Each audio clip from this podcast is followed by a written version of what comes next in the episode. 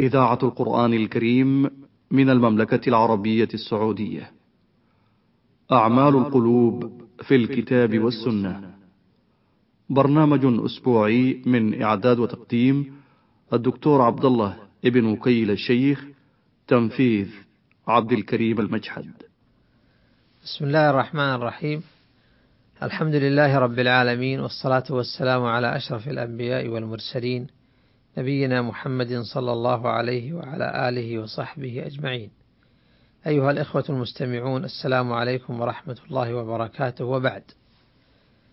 في الحلقتين الماضيتين كان الحديث عن عمل الإخلاص من حيث بيان المراد به وما جاء في حقه في الكتاب والسنة وتمثل الأنبياء صلوات الله وسلامه عليهم لهذا العمل القلبي الجليل وكذا تطبيقه في حياة التابعين لهم بإحسان من العلماء والعباد والدعاة.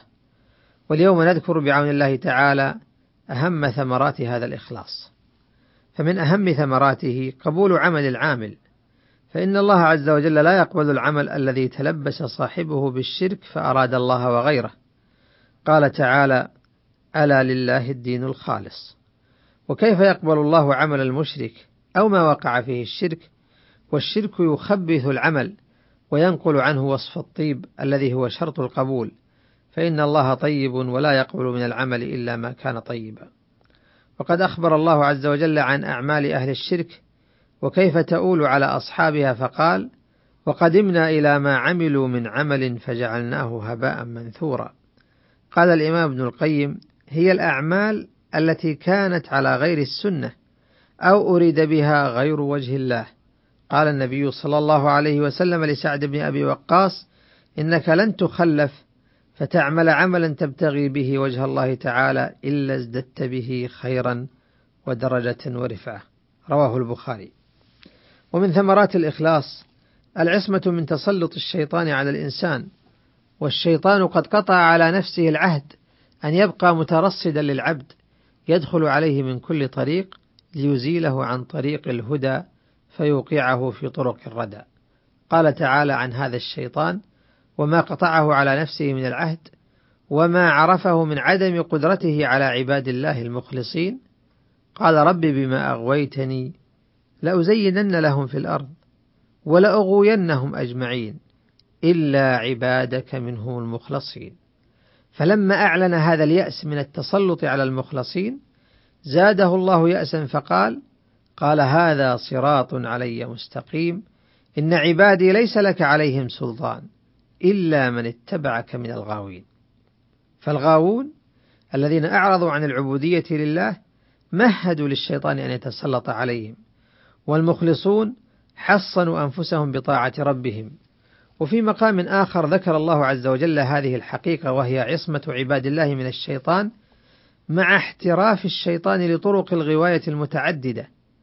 قال الله عز وجل وإذ قلنا للملائكة اسجدوا لآدم فسجدوا إلا إبليس. قال أسجد لمن خلقت طينا؟ قال أرأيتك هذا الذي كرمت علي؟ لئن أخرتني إلى يوم القيامة لأحتنكن ذريته إلا قليلا. قال اذهب فمن تبعك منهم فإن جهنم جزاؤكم جزاء موفورا واستفزز من استطعت منهم بصوتك وأجلب عليهم بخيلك ورجلك وشاركهم في الأموال والأولاد وعدهم وما يعدهم الشيطان إلا غرورا. إن عبادي ليس لك عليهم سلطان وكفى بربك وكيلا. والعصمة المقصودة هي العصمة من التسلط الدائم للشيطان وإلا فقد يقع من العبد بعض الذنوب ولكنه سرعان ما يعود إلى الله ويؤوب. ومن ثمرات الإخلاص النجاة يوم القيامة وهي تتضمن نوعين من الكرامة. الأول النجاة من النار والثاني الفوز بدار النعيم. قال تعالى في بيان جزاء المعاندين لرسوله صلى الله عليه وسلم الرامين له بالشعر والجنون بل جاء بالحق.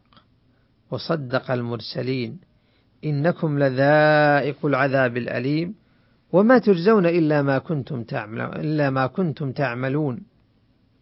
إلا عباد الله المخلصين.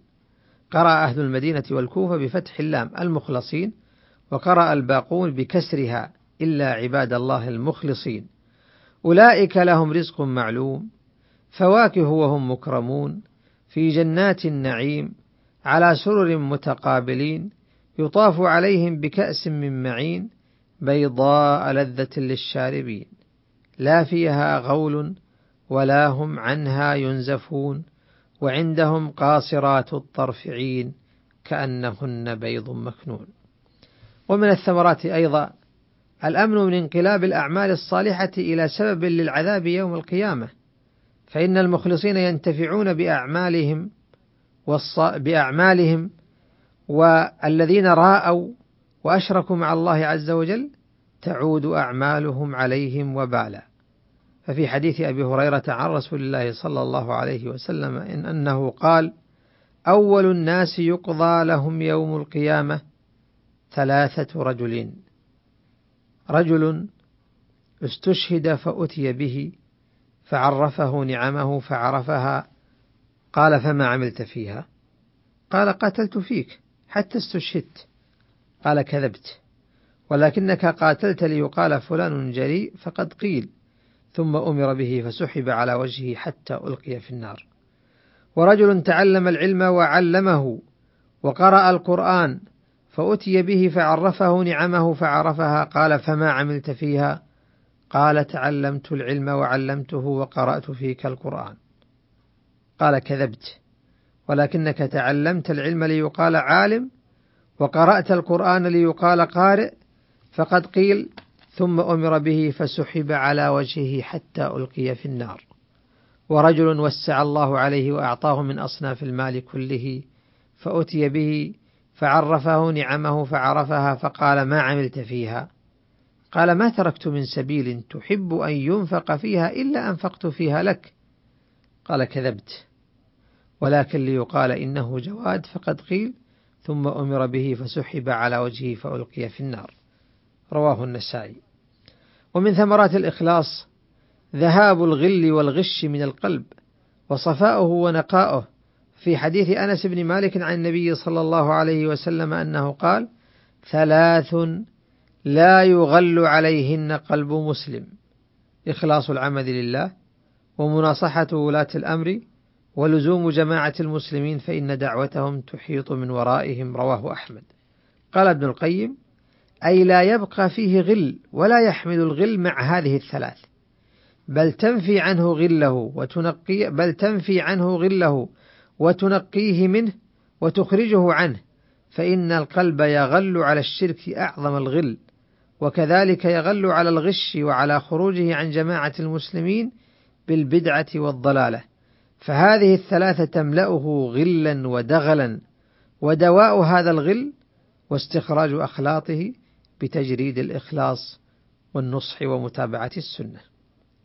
ومن ثمرات الإخلاص تفريج الكروبات في تفريج الكروبات في هذه الدار، وقد اشتهر عند الجميع قصة النفر الثلاثة الذين انطبق عليهم الغار فسألوا الله عز وجل بإخلاصهم في أعمالهم، فكان كل واحد يقول: اللهم إن كنت فعلت ذلك ابتغاء وجهك فافرج عنا ما نحن فيه فأزال الله كربتهم وانفرجت عنهم تلك الصخرة حتى خرجوا جميعا. بل إن هذا الإخلاص في الدعاء ينفع حتى المشركين الذين يتجردون في حالة كربهم عن شركهم ويخلصوا لربهم كما قال تعالى هو الذي يسيركم في البر والبحر حتى إذا كنتم في الفلك وجرين بهم بريح طيبة وفرحوا بها جاءتها ريح عاصف وجاءهم الموج من كل مكان وظنوا أنهم أحيط بهم. دعوا الله مخلصين له الدين. لئن أنجيتنا من هذه لنكونن من الشاكرين. فلما أنجاهم إذا هم يبغون في الأرض بغير الحق. اللهم ارزقنا الإخلاص وأكرمنا بثمراته. إنك ولي ذلك والقادر عليه.